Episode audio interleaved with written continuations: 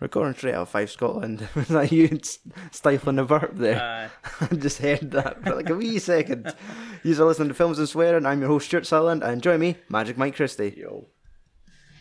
I felt it coming on. Eh? Welcome. Welcome to episode 215. Um, it is IMDb season. This is our first uh, individual review episodes. So things have changed since our last recording. It is, obviously, as I just said there, myself and Magic Mike. Andy cannot make tonight's episode. So, uh, no rear window review. I will be reviewing Hotel Rwanda. Mike was unable to sort a copy of Inside Out, so we went with substitute, uh, Monty Python and the Holy Grail, Yeah. which also is on the IMDb, which was drawn from our IMDb list. So that'll cover in the meantime. Yeah. So yes, but before we get into all that, we could do a wee film quiz and have a look at these Super Bowl trailers. Just got. Share our reactions to the trailers. Yeah. So, um, I think Yeah, they're there. yes, and uh, Buttercup the Budgie is here too. Okay, last time me and Andy drew four each and went one like toe to toe on each one, but it's in about ten minutes. So I think we'll just do last man standing. Yeah. See who's the, f- who's the first one to get it wrong. Yeah. Uh, which would you like to start with? Um, surprise me. Okay, I'm going to give you an animated one. Alright. Yeah, that's one of my weaker. Okay, uh, in Bambi, what is the name of Bambi's bunny best friend?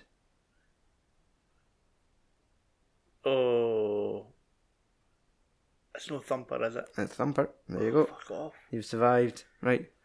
I'll let you choose one for myself. Yeah, I'll choose some comedy. Fit in because it is this week. Okay. In Groundhog Day, what is the occupation of Bill Murray's character? Oh shit. Man, I feel he was like an insurance salesman. That is a weatherman. A weatherman, of course. Oh well, you, you win the quiz of the week. I don't know why I thought an insurance salesman. That's a shame. I should have actually fucking watched it. Yeah, because you had all the. Saturday, exactly. Now, did you see the next level thing that Sky did as well? Yeah, they had it. Sci-Fi Channel. Yeah. They had it on the whole day. They had Groundhog's Day uh, on the Comedy Channel all day.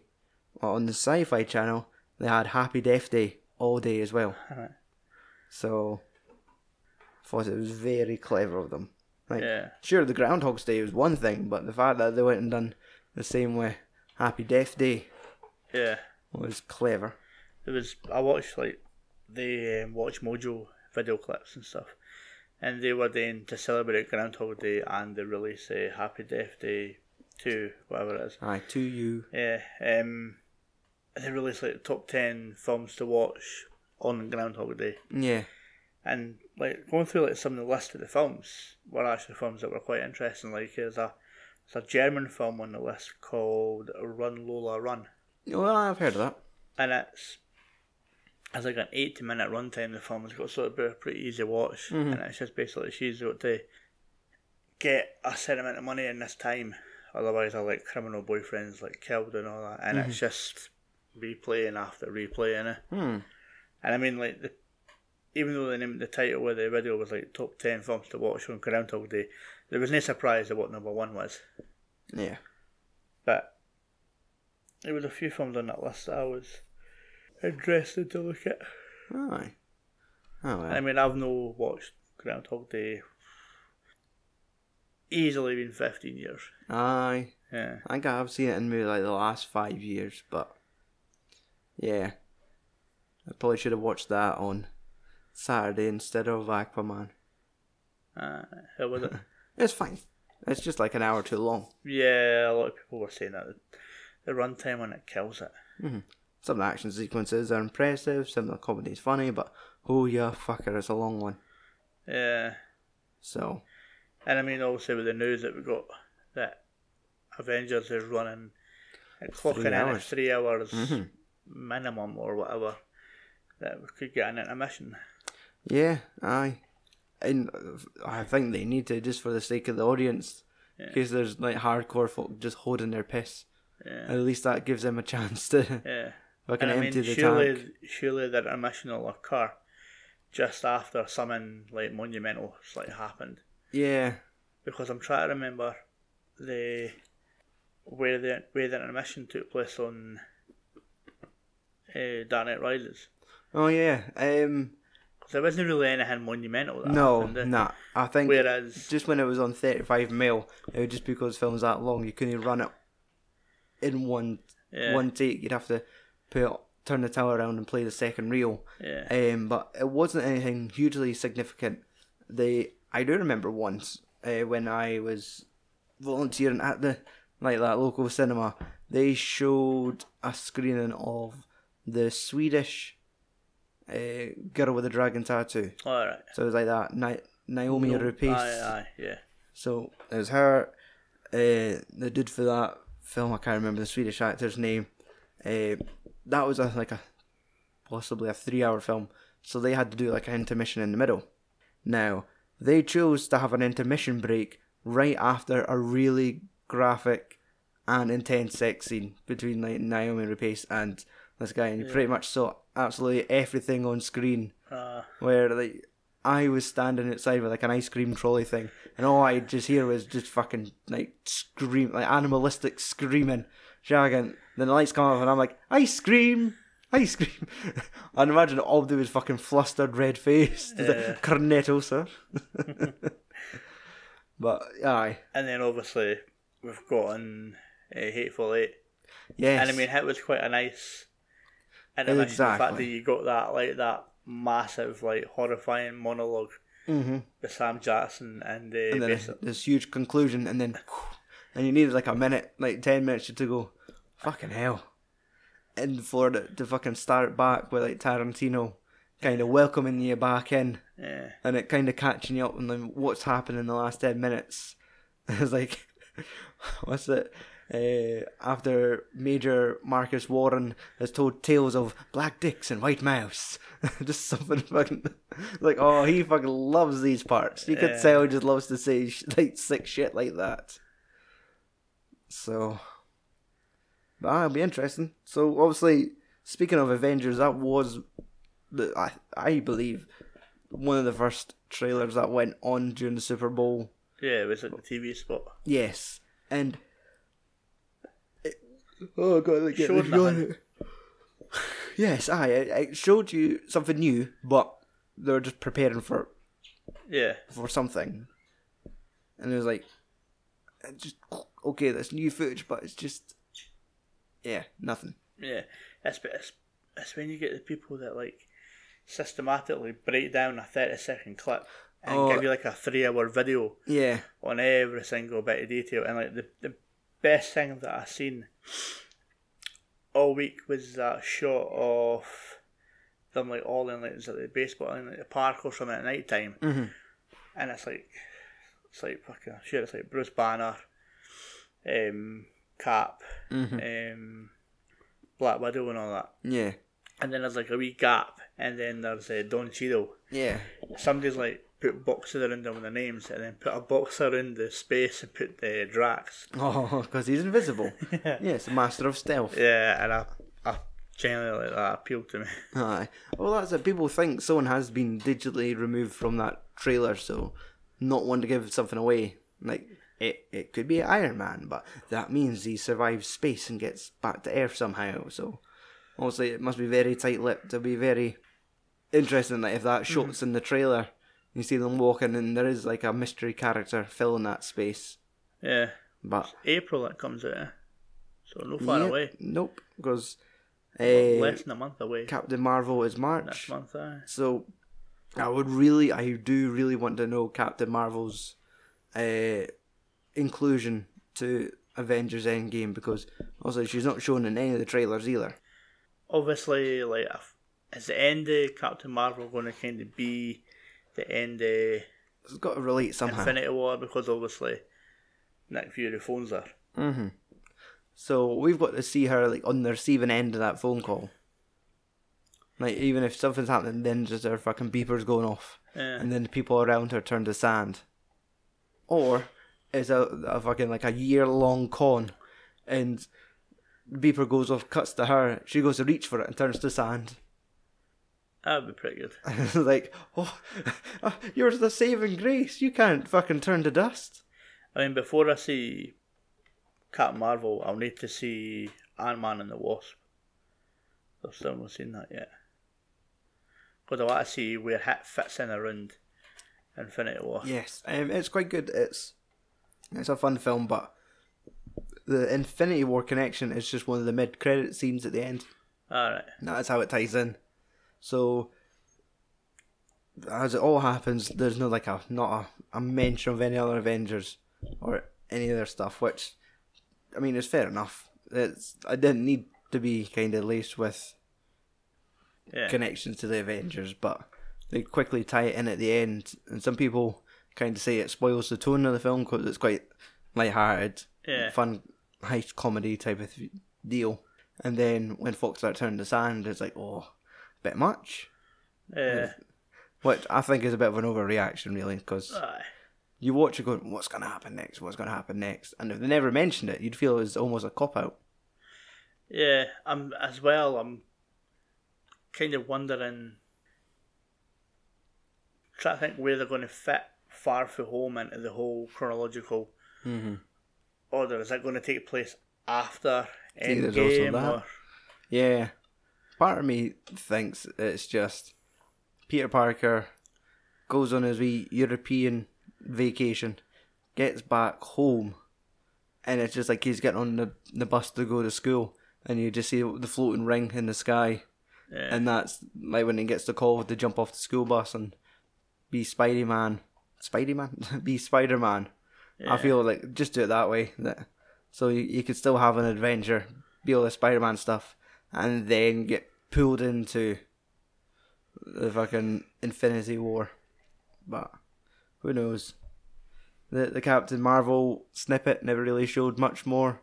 Just again, a short ten seconds of of her being this badass jet pilot fighting space chick, firing lasers, and yeah, one thing about Captain Marvel I'd like to know, since we have a de-aged uh, Sam Jackson, well Nick Fury, yeah, will this be the movie where we see him lose his eye?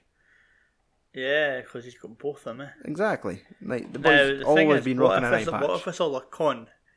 And what if it's like a Snake Plissken deal where he's actually like got used to both his eyes? It's just wearing an eye patch for just like the mystique. Possibly. I joked with Andy at the weekend saying in the trailers he talks about how do I know you're not like a Skrull, like a like a a Skrill, like whatever the alien race is. And she fires like a laser beam and blows something up. So what if she just fucking pokes his eye Yeah, for like suggesting that? Like ah, yeah. bitch poked my motherfucking eye. So I- I reckon I'm part of it's like, will I go to the pictures to see it? What? Captain Marvel. Um, I mean, I feel like if there's an opportunity, it's like, oh, if I end up having an afternoon to myself, which is near impossible, but see, I noticed that the local cinema are doing like mid, like afternoon showings, yes, which is fucking good. but it's like Oscar bait is what they're showing.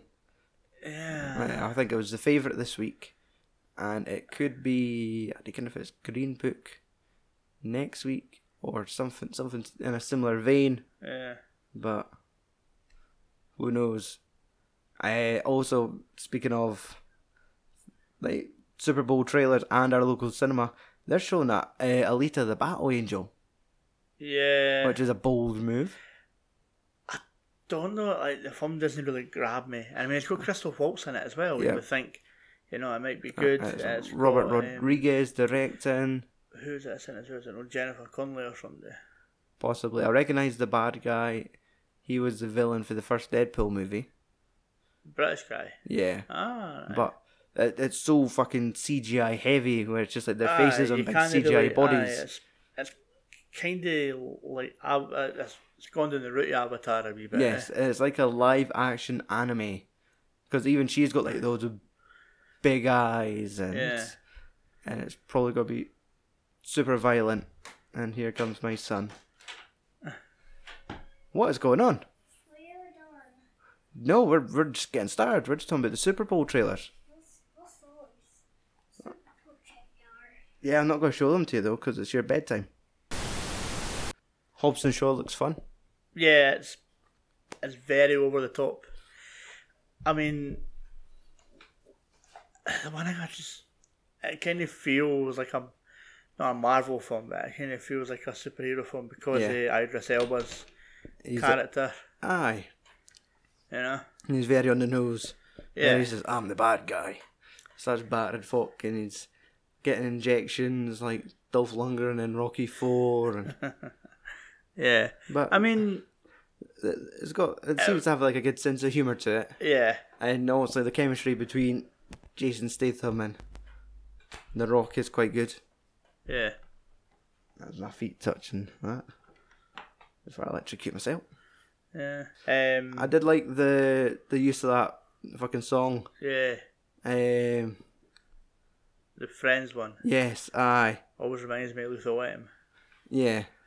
So I was, I, I I would actually see maybe not go into pictures to see it, but Yeah, I'd Wait. wait for it to. when it appears, I would happily spend an evening watching that. and There'd be Yeah. some harmless fun. Um, Toy Story Four looked a laugh. Aye, uh, you got the whole Key and Peele characters again, which Yes, I think I think they're going to be fucking superb in it. I just feeling fucking like they're getting outranked by Buzz Lightyear. Is oh no, you're not the high prize. They didn't say fuck you, but they started kicking his head, and then he just closes the fuck. his foot in the wee helmet. Aye. Yeah. It does. The the film honestly looks like a good laugh. So Aye. I look forward to seeing that in summer. Um, Us looked. It was some new footage, but it didn't really give you any story elements. Alright. it just looks. It just looks really like unsettling. intense. Yes. I probably will go to try my best to see that in cinemas Yeah. because the, just the curiosity will fucking kill me. Yeah. Yeah. Um. Birds of Prey was like five seconds. That was the the Harley Quinn spin off movie. I don't know what that. That was like a flicker. And if you break it down and freeze frame it, you see every character of the film. Ewan McGregor uh, playing Black Mask, half a dozen other folk, and then it's just Harley Quinn at the end blowing a kiss. And it says, see you soon. Ah. See, when I watched that uh, video on YouTube, it never gave you that. It gave me Hobbs and Shaw, Endgame, um, Captain Marvel, Toy Story. It gave us Us. It gave Wonder Park. gave you Wonder Park, yeah. Um, you got the Twilight Zone. N- I know, I never saw that one. Jordan Peele, Mhm. and it looked. I never really watched the Twilight Zone when I Mm-hmm. was younger or that, so I'm kind of intrigued to see if it's maybe a show that he's like an episode he's directing or whatever. Yeah. Um, and you got that um, scary stories. All right. It's like for Guillermo del Toro, but he's not directing it. Yeah. and it's it gave you like four or five trailers because it's all individual stories. All right. One of the stories looked fucking frightening. Mhm. Like it's like a, a guy in like an, a long hallway and it goes to like red, and it's like just this like pale, like obese like dead woman looking thing, and it just I looks that. really creepy. Yeah. I'm kind of wondering to see what to do with that. Aye, that'll be interesting. But aye, time to talk about some films. Aye, then. Okay, so uh, going by rank, I'll start uh, with Hotel Rwanda, which ranks in at uh, 199 in the top 250. The film is from director Terry George. His IMDb top four uh, credits him as a writer primarily, uh, known for his work on Hotel Rwanda, In Name of the Father, which is a Daniel Day Lewis Yeah, uh, Some Mother's Son, which is uh, like a Helen Mirren film, and The Shore. They all kind of have this this similar theme of looking like bleak and probably just based on some something horrible. because I'm sure in the name of the father something to do with like IRA. Mm-hmm. I've never seen it, but I've, His I've read about it. most recent credit, he did uh, write and direct The Promise from 2018, and that starred Oscar Isaac, uh, Charlotte Le Bon, and Christian Bale. Alright. I think I remember seeing the poster, but I never looked into it Like at all. one of the ones that kind of flew under the radar. Yes. The film stars. I'm just going to give you all the actor names because there's just so many names. Uh, we've got Don Cheadle, Desmond Dobe, uh, Hakeem K. Kazem, Tony Cararogue, uh, like, I fucking these names. Uh, Neil McCarthy, Kid Sithole, Nick Nolte, Fana Mokoena, uh, Sophie Oke Niado, uh, David O'Hara, Jacqueline Phoenix, Cara Seymour, and Jean Reno. That was a tongue Yeah. twister there. Cast that one. Yes, aye, and I mean, fucking Don Cheadle's character's surname is Rosenbagina, Alright. so it's it's. it's I mean, I'm, I'm obviously slightly in the know, but I'm no completely in the know. But it's, it's a true story, yeah. yes, Is it? Aye, uh, Paul Razubagina uh, was a hotel manager who housed over a thousand Tutsi uh, refugees during their struggle against the the, Hutu uh, militia in Rwanda. Alright. So, aye, this was a first time watch for me. Yeah. It is, it's a, a fucking crazy film. I'm no surprised at all why it got so much attention back in its release in, I think, 2004. Aye. I think when it first came out, and no wonder, sure, it is sort of like your perfect mixture of Oscar bait slash absolute harrowing true life story, and the folk acting in the film were all fucking perfect. Yeah. So like this is probably the Don Cheadle film. Like if you want to see the film where he acted his fucking heart out, Yeah. Hotel Rwanda is the one. Like no wonder he got a, a best actor nomination. Yeah. I uh, I don't think he actually got the award there. Lost to Jamie Fox for Ray. Ah. So another sort of biopic yeah. by his. Oh, that was Ray Charles, wasn't it? Yeah. I've never seen that yet. Nah, me either. But no, the, it's it's one of these fucking f- films where it, it's. I was it's hard to believe it's real, but it's it's just because it's it's fucking East Africa. You're thinking, what the hell's going on there? Yeah. So this whole thing between, rather than just being all these citizens of Rwanda, there's like this underground sort of. At one point, areas of Rwanda was uh, in control by Belgium, and the people that were sort of adopted by the, the Belgians are now classed as uh, like the, the Hutu and the Tutsi. The only difference between these people, like, there's this unknown class, which everyone's just the same, but the, the Hutu think above, think of themselves higher than the Tutsi people, like refugees Aye. but the Tutsis could be described by having wide noses and black skin, or or light brown skin rather than black skin. Hmm. So that was the difference between the, the Hutu and the Tutsi. So whenever they see them, they would look down on them, and just because they'd have like a different shaped face, Aye. they would know, oh well, he's clearly like a Tutsi, and then they're therefore uh, like classified as cockroaches.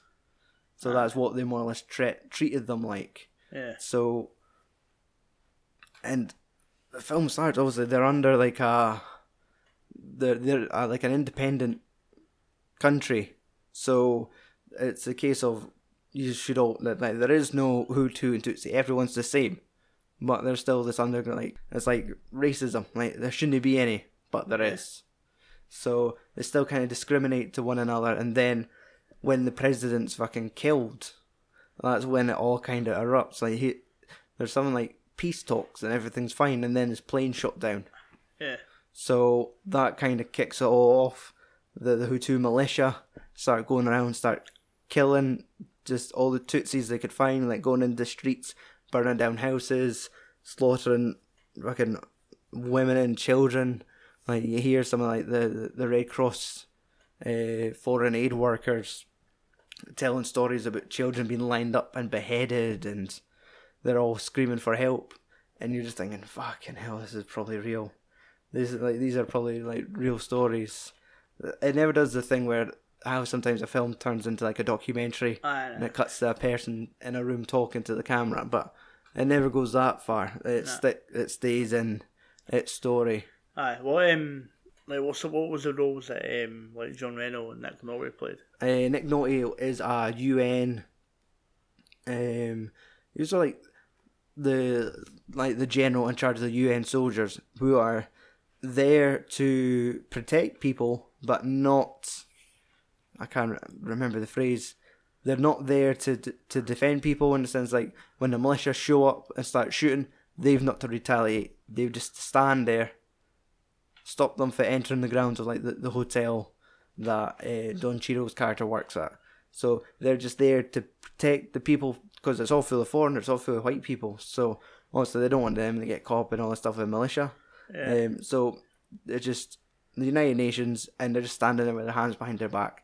Nothing they can do. Uh, Jean Reno is the man in charge of the, the hotel chain. It's a, it's a fancy French name hotel and it's ran by like a company called Sabena. Uh, aye, the Sabena Airlines president. That's his title. Um, so he shows up maybe like two or three scenes, and it's just times where Don Cheadle character has to call him and tell him what's going on. Um, because as soon as like the the war started breaking out, the white guy in charge of the hotel handed his keys to Don Cheadle and was like, "Cheerio, I'm Ah, fucking I'm- out of here." I'm no fucking wanting into this. Exactly. So, uh, Jacqueline Phoenix also is in this film, and which I was surprised to kind of see all these faces pop up because primarily you just think it's Don Cheadle and a bunch of folk, but Jacqueline Phoenix is like a a cameraman for like a I think it was like BBC. Hmm. So they're there shooting some normal footage within the hotel grounds, but he sneaks out to kind of see what's happening. And the footage shows you like them going about with machetes, massacring, massacring people in the street, like dragging people out of their houses and then just chopping them up. Aye. So they kind of show you all that footage, and they're just like they're just like this is fucked up. And in response to that footage, the the United Nations kind of freak out and put a call in to evacuate the people. Aye. And so you've got Don Cheadle's character, his family, uh, his neighbours, everyone in his street all kind of got in a minivan and left with him. Came to the hotel grounds. Then they turn on a whole bunch of refugees. And when they're all there together and the United Nations showed up to evacuate people, the twist is they come out and they just they're there to evacuate the white people. Like the, the all the soldiers show up and all the refugees refugees are like ecstatic. Everyone everyone for the hotel, the refugees all run up to the soldiers so soldiers and like kind of hug and kiss them and they're all like high five and everyone's partying. And you just see Nick Nolte going up to like the general talking and Nick Nolte's fucking shouting and screaming, takes his hat off, throws on the ground, picks up and fucking stamps off. And Don Cheadle kind of watches it and he doesn't know what to do, so he follows him to like the bar, starts offering him scotch and just, just asks him, You must be so happy. And the thing is, Don Cheadle, like, kind of does this perfect, like, African accent and. Uh, like the whole gesture where he's all kind of really calm and reserved. Yeah. Like you could just imagine him if he was like just African born and had been there all his days, whereas you see him as like a fucking cockney geezer in like the, the Oceans movies and so it's funny just to see how he fucking he, like the his range of acting. Yeah. But Nick Nolte reveals it as like these are dirt to the United Nations. They're only interested in evacuating white people. Anyone with brown skin, we're not picking them up. And you're like, fucking hell. Like it's such a fucking harsh blow. Where Yeah. they, they just see all the foreign like all the foreigners in the hotels and shipped away and like even like priests and nuns and they're all trying to help the orphans, so they have to leave all these orphans behind. So there's all these orphan children. Jacqueline Phoenix is at fucking tears. He's so fucking sh- like he's ashamed of his country, like the United Nations, for for choosing to do this, and he's just trying to ha- like hand all his money and his possessions over to the people, just to apologize for. It. And as he's leaving, like, there's all these folk for the hotels, and they're just opening umbrellas for him, just being really good like servants. And it's like, Denny, please, I feel bad enough. The fact that they're leaving you behind and taking me out, and he was it was just like such a short role for him, but you could just see how his Aye. character was devastated to be in that situation. Like he wanted nothing to do with the fact that they're just there to cater to the white people. Yeah. Was um was that a long run time or Two hours and one minute. that's alright. Yeah, it, it was a quick film. It Durable. it didn't. Slow down. Nah, it was. There's always something going on. Like when we're talking about who kind of steals the film. Sure, it, it's Don Cheadle. Don Cheadle is fucking like magnificent in this film, but there's an equally fucking sinister character in this film, where there's one of the, one of his staff. Like when it falls down to like ownership falls down to him, he still has like a staff of maybe 30, 50 people that run the hotel. So you've got all your kitchen staff, all the porters, and then there's like this one boy that works in the reception. And on the first day when like the manager leaves, Don Cheadle's left in charge. He goes this this boy in reception takes like the, the president's suite Yeah. and he's like, eh, "Where's Gregory?" And he's like, "He's in, he's upstairs. He's he's taking that suite for himself." And he's like, "What?" Because it's just like they've just moved all the refugees in. They've got like one room with like ten orphan children, and there's just families and families all crammed into all these rooms of hotels. And he goes up there and he fucking chaps on the door, and all of a sudden he's in like the fucking the presidential bathrobe. He's got a, like a lassie with big tits running about in the background that he's obviously gonna have a wee chase around with, and he's like, like Gregory, what are you doing here? You need to be downstairs helping. And he's like, no, I think I'm gonna stay up here. And he's like, what? You don't make any sense.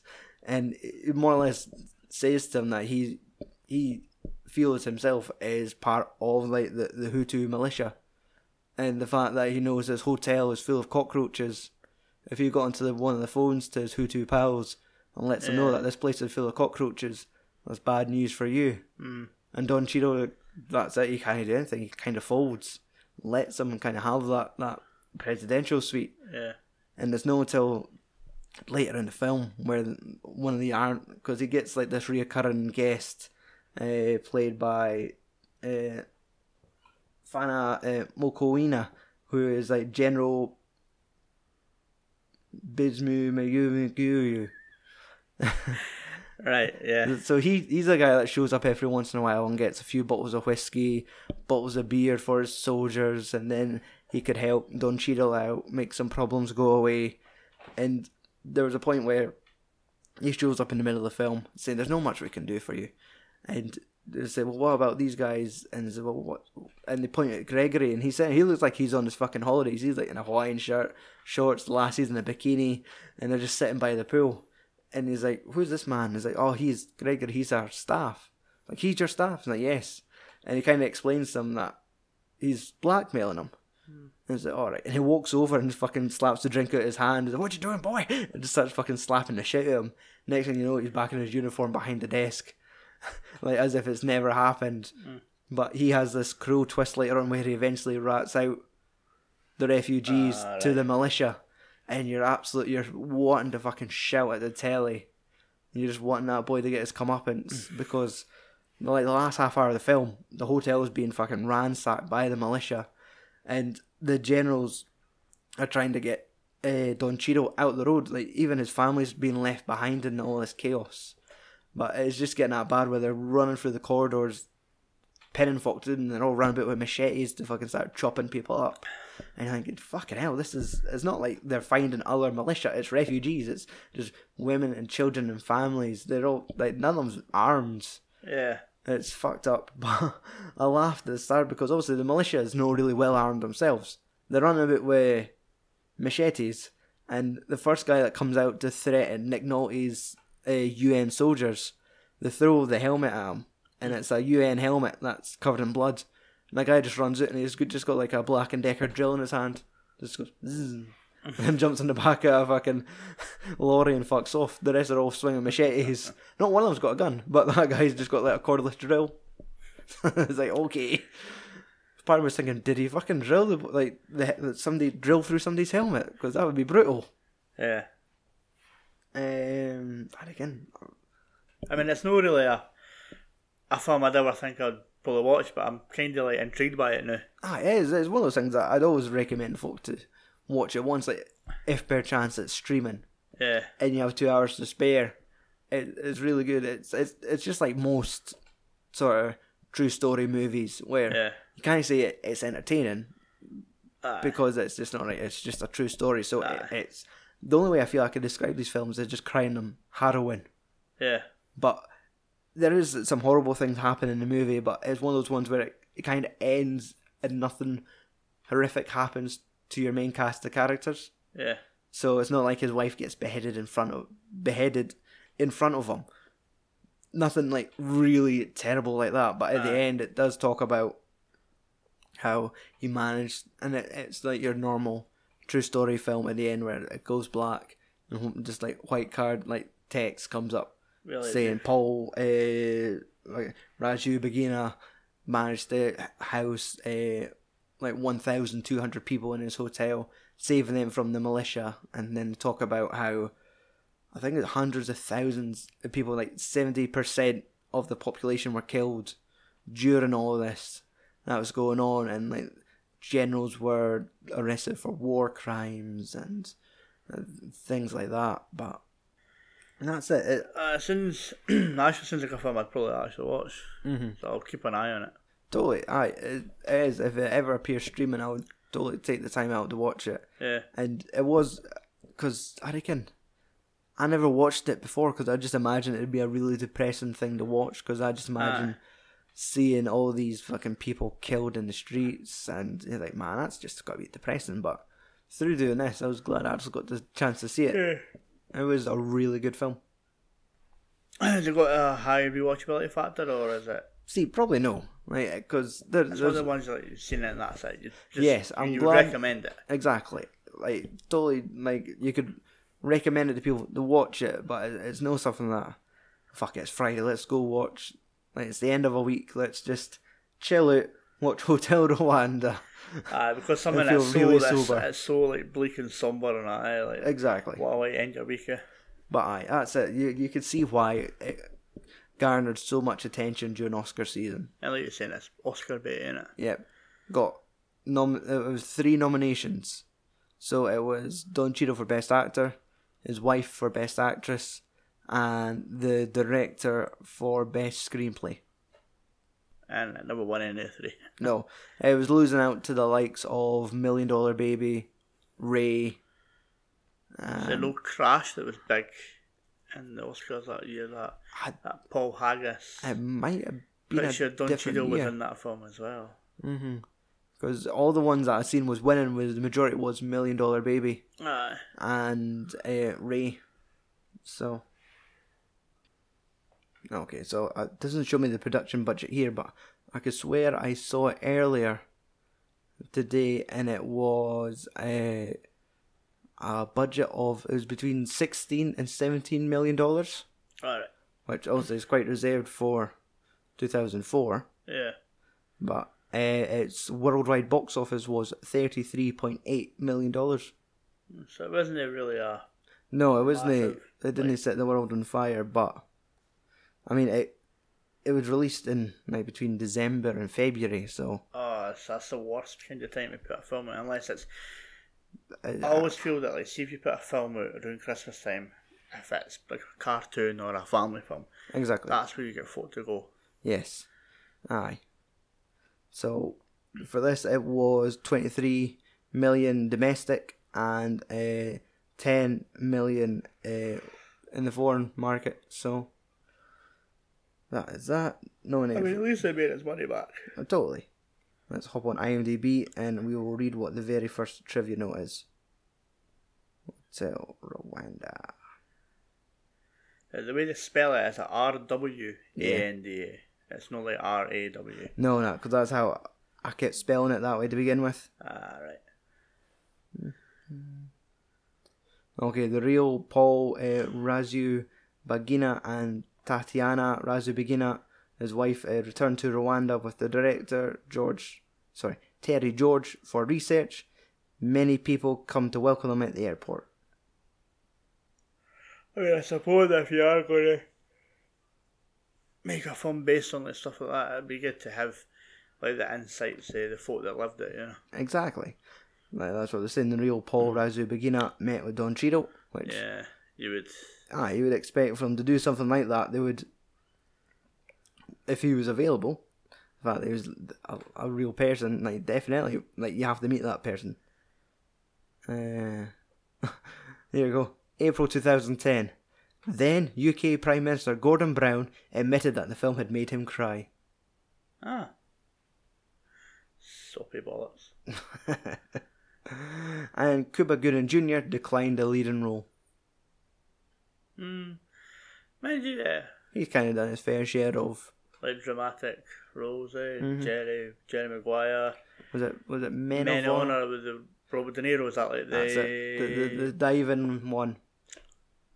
Aye, it's about the Navy. ah, exactly. Navy. Race race things again a bit. I've never seen it, but It was a good one. Um, but yeah, that's it. Hotel Rwanda. Uh, I gave you the budget, box office, and the trivia, so that was the full BBT. So it is now time to hand it over to you cool. for your review of Monty Python and the Holy Grail. Yeah. So, Monty Python and the Holy Grail was directed in 1974. I'm sure it's 75, but some folks say it's 4. I think when on Netflix it was like 75, it says, I'm sure on IMDb it says 74. Okay. But it was directed by Terry Gilliam and Terry Jones. Obviously, they were creators behind Monty Python Right. and that like a total massive fucking thing in the 70s. Exactly. Um, and I didn't write down the cast because I had to fucking take It's- a screenshot. Yeah, it's insane. I, I've noticed the cast list. Um, or the character list, I should say. character list. Um, where is it? I'd take two of them. So we've got uh, Graham Chapman as King Arthur, voice of God, Middlehead, and Hiccoughing Guard. Hmm. Uh, John Cleese as Second Swallow Savvy Guard, the Black Knight, Peasant Three, Sir Lancelot the Brave, Taunting French Guard, and Tim the Enchanter. You've got Eric Idle as Dead Collector, Peasant One, Sir Robin the Not Not Quite So Brave as Sir Lancelot, First Swamp Castle Guard, Concorde, Roger the Shrubber, and Brother Maynard. And you've got Terry Gilliam as Patsy, Green Knight, Old Man for Scene 24, Sir Bors, Animator, Gorilla Hand, and you've got Terry Jones as Dennis's mother, Sir Sir Bedivere, Left Head, Prince Herbert, voice of Cartoon Scribe, and you've got Michael Palin as First Swallow Savvy Guard, Dennis, Peasant 2, Right Head, Sir Galahad the Pure, narrator, King of Swamp Castle, Brother Maynard's brother, leader of the knight who says Nate. Me. Yeah. Yeah. And you've got Connie Booth as the witch. Yes.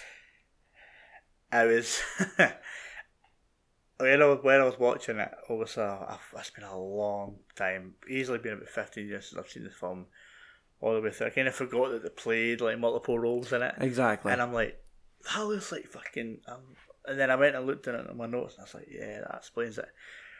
Um, so the um, the plot to Monty Python and the Holy Grail is King Arthur and his Knights of the Round Table search for the Holy Grail with outlandish results. And Mike, was this your first time watching it? Nah, it's my first time in probably about fifteen years. So it's kind of kind of like Like classes almost properly? as like a, aye. like you watch it kind of when you when you're younger, you kind of miss a lot of the Laugh things. at the funny bit, the obvious funny bits. Yeah, and I mean like I think the first note I put down was like the earliest memory. I, I think it was me and you watched it, and I, I always remember the the Black Knight. Oh, aye, Fight that's scene. merely a flesh wound. Yeah, and Yes. I think that just like sent us over the edge. Aye, totally. And I think that was like growing up. That was like the main thing you remember for that film. Aye. That's it. Was that also the one with the the fucking crazy rabbit as well? Yeah, I just looked at it, you just see it fly across the screen Aye. and bite at its Yeah. neck. yeah. Yeah. Because that's I remember I think it was my dad had introduced me to it. Like he was always speaking about these films, so I eventually bought them for him on DVD. So I remember there being like a Saturday afternoon where it's like, right, we're watching this, and I was like, this is fucking bonkers. This is daft. These are, this is just silly. But it's just things like things you just learn to appreciate. Just Yeah. the, the the fucking balls these men had, or the fucking uh, what the Like like, the the, the the, whole the grip. clout they had to get away with this stuff. Yeah. So what would what would have been your earliest memories of the film? Was that maybe what you said there between Ah, it me was, and you? Yeah, it was me and you. I think uh, when we seen the the fight between the Black Knight and all that, Yeah. and like I was saying, like that's the only thing that I remember, like watching that when I was younger. Mhm. So like when I watched it today, it was kind of like a breath of fresh air. And I, I kind of remember bits that I didn't, uh, and it was bits that I completely like were almost like new to me that I found myself fucking dying with laughter this afternoon watching it. I feel I need to like watch it again because I haven't seen it Yeah, in so fucking long. and I mean like. Like one of the notes I put in as well, like, filming it must have been an absolute fucking riot. Oh, if it was shot in sync sound, I imagine everyone fucking struggling to keep quiet on set. I kind of wondering like, like the trivia wasn't working on fucking IMDb, and I kind of like wonder if um, how much of the film was like ad libbed. I feel something like that probably would be.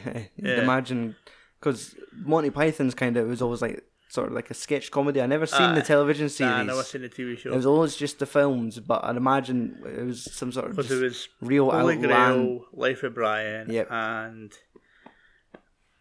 There was a third one. uh, yeah, money. Oh no. Right, I'll have to search it. And I'm sure, I because like Life of Brian's on Netflix as well, so I might I've not seen that one. That's about um, that goes back to like Bible, like the Bible era and stuff. Mm-hmm. So I kind of want to see what it's like. Life of Brian and oh man, that's completely away from me. Well, they have it at several. They've got uh, and now for something completely different in seventy one. Monty Python and Holy Grail seventy five. Monty Python's Life of Brian seventy nine. Monty Python live at the Hollywood Bowl eighty two. Monty Python's The Meaning of Life eighty three. That's it. The meaning of life. and uh, Monty Python live brackets mostly 2014 Ah yeah, because I remember they've done a a tour and I think one of them is dead so that's why it's live mostly yeah. One of them's died so I'm going back and watching it, I think it maybe would have been good to go and see it oh just aye to see what it'd be like because like there wouldn't have been like a a sane person in the room after it. Like exactly so it's, uh, like my memories of this film is just all little vague clips because now in my head I could just see people with co- uh, coconuts just going yeah, I um that bit I laughed at and I, I still I still laugh at. it. I was thinking that every scene you see them they're supposed to be on horses and got coconuts. I never ever ever once picked up that when, when I was younger yeah because it's like right at the start you see them and all that and, like because they're all doing the trot Yeah, and they're all like they're all like their stature's kind of like they're actually riding horses, Aye. and there's just some guy behind them with like coconuts like doing the wee. aye And then it's when they get to the castle. I can't mind if they make any offhand comments about it. Where like is it what what's he doing with the coconuts? And like, where's your horses? And, like budget cuts. Aye, and um, Something like, clever talk like that. about um, because they talk about um like the they found the coconuts and Mm. they're like but they're tropical, and then they, they try and get away with saying that they migrated and all that, and the guy in the top of the castle no fucking having it. aye, It's this is fucking outlandish. aye. I, I could. It's so weird. I I know so many little things about the film, but I could not tell you the story of the film. Ah, so it's basically obviously like King Arthur and his knights of the round table, they kind of form together. Um, and they just basically go in search of the Holy Grail. No, is this a film where they actually find the Holy Grail? Is it like Indiana Jones, where it's a little wooden cup, or Um, well, it's like during like the like once they're all together, they kind of go their separate ways, Mm. and you get told each story. yeah, and there's a a story where I think it's Michael Palin's character. Sure, it's him, and he, um, he's like fucking fighting through like the fucking like the dirt and the mud and all that, Mm-hmm. and he just all of a sudden sees like like the, the symbol of the Holy Grail at this church, Mhm. and he's like, oh yes, and he's chapping the door and it's bucketing in the rain, and this like woman lets him in, and takes him to like this like basically this area where there's like tons and tons and tons of women, Mhm. and basically the, women have like it's like you treat it like a bat signal, Right.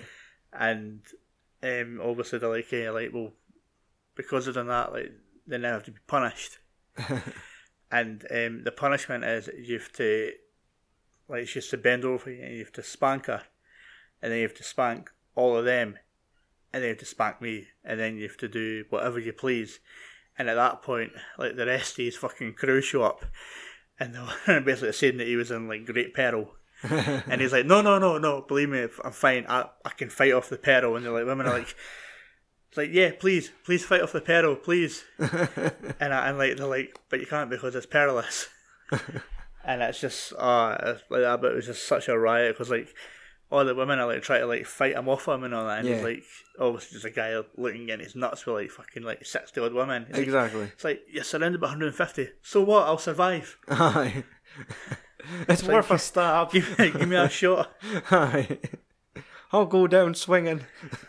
But obviously, like before, like before all that happens, you, you get like, like the the great iconic fucking Black Knight Yes. scene, and uh, and it's like, obviously it's like the violence in it's played for laughs, and Mhm.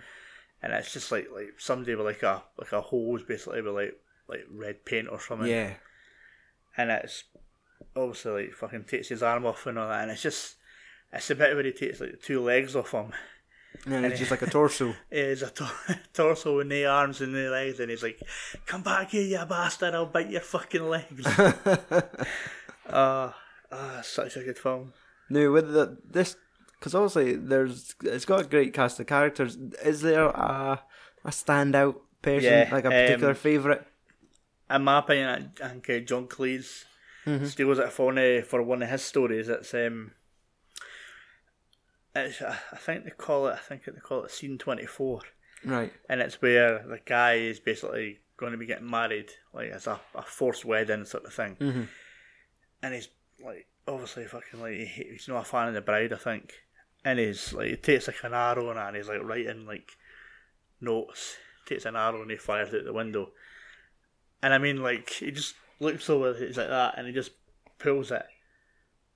And it looks like it just goes straight down, but Aye. then it cuts to the next scene where um, John Cleese and Eric Idle. Eric Idle's like his right hand man sort of thing, Oh, aye. and he's just like like galloping away with coconuts and, and he gets hit by the arrow like just out of nowhere. It makes like the sound effect like jung, and he's like, "I'm hit, sir," and he like falls down and then he like reads the the note and it's like. Help! I'm being trapped in a like I'm being trapped in a castle like the whole damsel in distress and being like forced to go out like an unwanted marriage. Aye. And like John Cleese's like, I'll save you. And then like like um Eric Idle's kind of like, I'm fine though, sir. I'm fine. He's like, no, no. He's like, he's like, you're mortally wounded, so I'll just leave you here. No, no, I'm fine, sir. But then like he goes away like fucking to the area, and he's like, it cuts in like they're getting ready for the wedding and everything, eh? and like the bride's getting all fucking dressed up and stuff, and it shows you the two guards at the castle door. And it's like it cuts to one guard and another guard, and then it's like a scene where you see like uh, John Cleese running like from the like woods, Mhm. and then it cuts back to the guard, then the guard, and then it's the same recurring clip because it's not getting any further. and then do it like two or three times more, mm-hmm. and then the next time like John Cleese just shows up out of nowhere and stabs the guard, and then runs in and starts massacring everybody at this wedding party. I'll save you, and he's fucking running up the stairs and all that, and the the guy's like, "Oh, you saved me, you saved me," and he gets like the rope and all that. Oh, it's such, such a fucking riot. Aye. Like the, the guy's dad comes in, and it's like you, you've like stabbed like the bride's dad and all that. And it's like, oh right, sorry. And then also when the dad finds out that he's um like Lancelot for Camelot, like oh, I think oh, Yes. I'm in there. But oh, John Cleese was fucking brilliant in it, and like he had like a few good roles. He played um Tim the oh what do they call him again? Ah, Tim the Enchanter. Right. That's where you get the whole bunny thing. Like Oh, aye. Tim the Enchanter's got um like this like Scottish accent sort of thing to him, and he's talking about the Holy Grail and that, and he's like, "We need to go down this mountain here," and he's looking, he's like, "Ah, do you see that devil beast down there?" and you're like. And they're like, they're like, where? And he's like, there. And there's a wee bunny rabbit comes out, and it's like, it's a fucking rabbit, mate. He's like, nah, it's a fucking winged eagle, man. He's like, it fucking murders you. He's like, it's a fucking force of evil. And like, just, guy's like, oh, I'll go and do it. And it's just, all of a sudden, I, I totally wasn't even expecting it. And the rabbit, just, like, just, like, it's obviously, It's like a it's, uh, it's like a puppet on a string or something, eh? aye, because it seems like it's flying. It just Aye, and it's a straight angle right to the guy's neck. Yeah, Does it have like this thing where they'll have like a shocked reaction yeah. when they see the fucking viciousness of the rabbit? Aye, because they, um, obviously one of them goes and then they decide, decide oh, fuck it, can if we all go, it can't get us all at once. Aye, But obviously they're, they're outnumbered. tears through them. And then you get the, the decide to call upon the holy hand grenade, Oh, aye. um, which obviously that was that was in Worms, eh? Aye, I always mind it for Worms. One of the Wettums, eh? Yeah, but it was also like referenced in Ready Player One. I remember the the main character buying a holy hand grenade, and he eventually Ah, used yeah, it. yeah. uh, like towards the end, like that big battle they had, and I was always expecting it to have like the Hallelujah sound effect that you get for Worms. Yeah. But I'm thinking it might now be more of a reference to Monty Python rather than Worms. Aye. Where I'm fucking forgetting the kid's name, but so it would make a lot more sense because there was always they were obsessed with like 70s and 80s Aye. like films and pop culture. So of course it would probably be a, a Monty Python reference. Yeah, and I mean, like because like the film's like a parody and all that. Mhm. Like the narrator, and if the narrator like kind of rambles on, it just cuts like a crowd of like, like folk like shouting like "get on mate" and stuff, Yeah. and then you get like a you get like a, you get like an intermission, Aye. and it's just like a seventies up tempo kind of music with like the wavy screen and stuff. Yeah. and then it cuts back. I, I don't imagine this is a film that's got like a real predominant soundtrack. No, I mean it's obviously. I'm trying to think. I'm trying to think how to how to like say like how how to like like how to like explain the kind of Did it have like a sort of like a stereotypical medieval fantasy soundtrack Aye. almost? yeah like whenever like they showed up to like save the day and stuff. Mhm. Um, but also because uh, I'm assuming because like budget and that, I mean they doesn't really have to rely on like any music. I or doesn't really need it. Nah. Um, would you say there's is there any down points to the film? Would you say any negatives? Um, the ending just kind of comes out of nowhere. Right. And I mean, like, you didn't even get like any like end credits or anything. It's just, I reckon if that's just because it's like a parody itself, but um, like the um, also it shows you like them going to like storm this castle to get the Holy Grail, Yeah. and like just as they're ready to attack, like two police cars appear out of nowhere, and, and like arrest them and put them in the back of a van, Right. and then the screen cuts to black, and it kind of gives you this feel where. Was it a medieval film or was it folk just acting? Uh-huh. It's like have we just been punked? Yeah. Ah. I mean, obviously, I imagine a film like this could be rewatchable or easily rewatchable. Ah, I mean it's ninety minutes. Ah, that's fine. 90 minutes and I mean like some of the some of the jokes and some of the like iconic like references and scenes and all Yeah. are always kind of funny. Like I'd happily sit and watch that John Cleese story mm-hmm. like and there again. Aye. Well, that's it. It seems like it could be one of these films that you could easily revisit every couple of years. Yeah. So, and I feel we're kind of. I know it has such a giant following, but I feel we were like we were like the wrong generation for it. Like it already kind of passed by the Yeah. time we arrived and started watching films.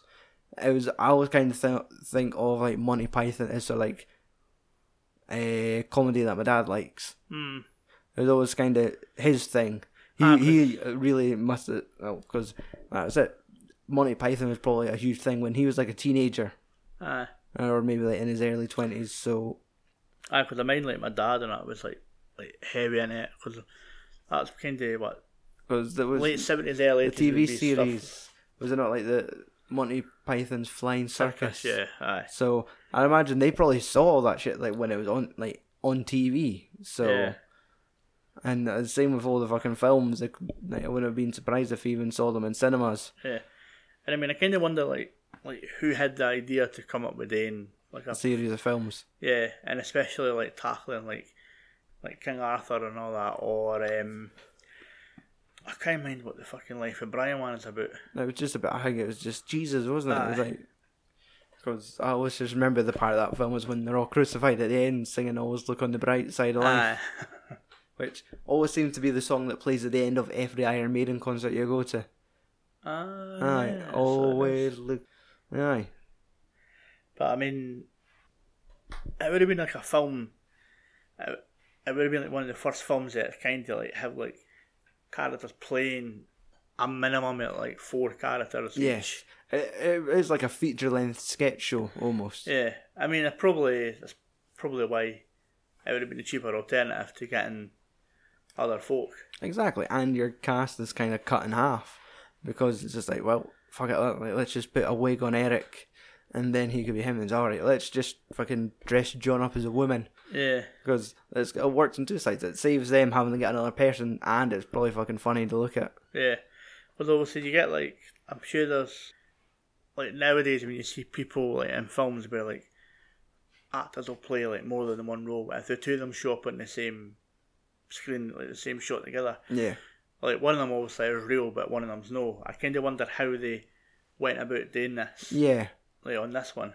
Aye, because there's is there scenes where it's sort of like multiple Yeah, say John is. Cleese's. Ah, there's um, but I think you, I think you don't actually see them in the one single You're camera shot. Like over the shoulder of be one different, like camera cuts. Yes, So like when you see um, so it, it's dead fucking obvious, but it's probably played for laughs. aye, but I think there is definitely one scene where you see two Eric Idles. Like one of the is, is like reading like a, a scroll of some sort, and he's got like grey hair and stuff. hmm And I think like the oh what was his character Robin. Um, he's like in the same shot as well, but kind of like at a distance. Yeah, So I mean, that could be maybe just somebody Aye. stunt double or something. aye, body doubles and just they'll know the camera tricks. Yeah. Mhm.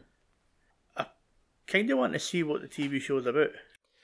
Aye, But I mean, it's a sketch show, so it's not like you're going to have to follow a story or that. Exactly, it just could be a bunch of random fucking sketches, and I always mind like that Bigfoot coming down and crushing. I think Aye. that's just the end of maybe the opening credits, but Yeah. hmm now it's the time to move on to the BBT. Do you have any notes? Ah, so the um, the budget for Monty Python was four hundred thousand. All right, Now I was kind of surprised because actually thought that it would it would have been a bit less, hmm but I suppose like sets and I mean it was like obviously filmed like entirely like outside and stuff like it wasn't like any like, in, like indoor sets or anything. hmm Um, but um, I couldn't get like a a, a breakdown of like a um, domestic or a a foreign one. So it came up with like Mm-hmm. box office that made, I think worldwide it made five million. So it made it made its money back like five times over. Oh, Aye, definitely. So I mean, I think that's probably what helped keep them making like Life of Brian and Exactly. Proving like it to be a box office success. yeah, Well, that said, they would have had like a fan following from the get go, especially the television series. yeah, It probably would have been guaranteed that they made some money at the box office. yeah. Um, Trevor got two notes here. Um, well, it's not really much of note because if you watch the opening credits and it comes to like the last, kind of the last bit, it tells you that it was like filmed like entirely in Scotland. Right. and that like they used like certain areas of Scotland like had like a lot of like like wood like wood like type areas and stuff.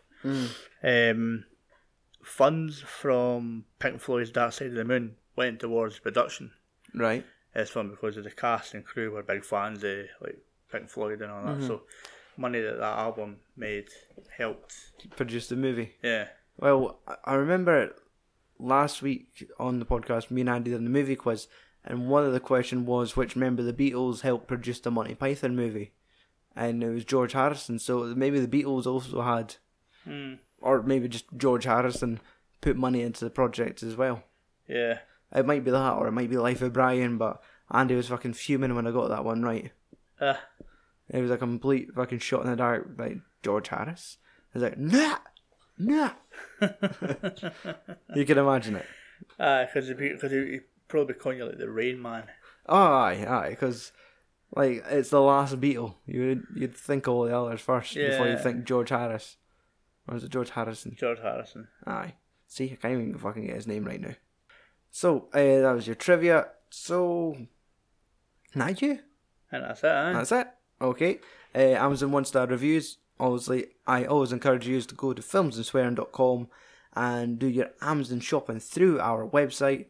It's a great way to, to get your Amazon shopping and support us because we get a little commission from your shopping sale. So, to kind of highlight this rather than just making this a shameless plug, we have our one star reviews. I have one for Hotel Rwanda, and I will look one up for Life of Brian. Let's see. You mean Holy Grail? Sorry, yes, Holy Grail. Now I've got a screen cap here because there isn't. There was only two for Hotel Rwanda. Let me guess, one of them was something that was ir- like irrelevant for the film. Okay, let's see. Okay, first first review scratched, unwatchable. So skip that. Uh, so it really just one one star review, and it's from uh, Patricia. One star review, December two thousand fourteen. My husband bought this, hates it. No comments. That's just one sentence. Did he buy it because he hated it, or was that a blind buy? Exactly. Husband bought this, hates it. Oh, it's just stupid. Like, Aye. So it's like, why? Wh- What was he expecting from it? I know. Because it's not the. I think it- it's it's 2014, so it's not like you could be in duped duped thinking maybe it's like the was it the the best exotic marigold hotel, Uh-huh. and then he says Hotel Rwanda. It's oh maybe that's Yeah. another heartfelt comedy. Or the Grand Budapest. Exactly. I hear it's got Nick Nolte in it. And you go over and say, this is not what I wanted. Hmm. So, and then let's have a wee fucking quick look for the Holy Grail on Amazon. Surely there's none. Considering that films like like these are films that are in like the top like 250 IMDb and that, you would think they would. But then again, people are dumb. Aye. And the Holy Grail. Let's see. Okay. 293 reviews. How many one star? 4% are one star. So 11. Uh, brittle disc. Skip. Uh, good Monty Python. Very clever. Revolutionary comedy, but aged. Uh, my Monty Python is one th- is one of those things that you either love or hate. It is very clever and revolutionary in its time. Its influence is everywhere, and I like a lot of stuff from that team, the team influence. But I find myself almost bored. Uh, another one, just not my cup of tea. Too daft to laugh at. I mean, it's like it's like type of comedy and stuff that they it's like almost like satire. Eh? hmm And well, that's mostly is uh, best comedy film ever made. Blu-ray is truly awful. Uh, I thought I would enjoy this, but obviously over the years my taste has changed. Also, my friends did not like it. Puerile and childish were some of the comments. Nice. Puerile. First of all, if one of your pals uses the word puerile to describe a film, get out. Get your get your coat and get out. You shouldn't be fucking watching Monty Python if you're using words like that. So, that is the rage inducing one star reviews for this week. Next time on the Films and Swearing Movie Podcast, we are doing a group review of Prisoners from Denis Villeneuve. Yeah. Uh, Villeneuve. I can never pronounce his fucking second name. Yeah, and I feel like that's like our first introduction to that director. I can't remember any of his work prior to it, but that seems to be his earliest. Um, yeah, 2013. Uh. hmm That is ranked uh, 209 on the top 250. Other than that, follow us on social media. Also, Prisoners is on Netflix if you want to watch it ahead of time. It is the one that stars Jake Gyllenhaal and Hugh Hugh Jackman. Jackman, isn't it? Aye. So yes, You can follow us on social media at FAS Podcast. That works for Facebook, Twitter, and Instagram. Other than that, ladies and gentlemen, fuck off and tune in next week.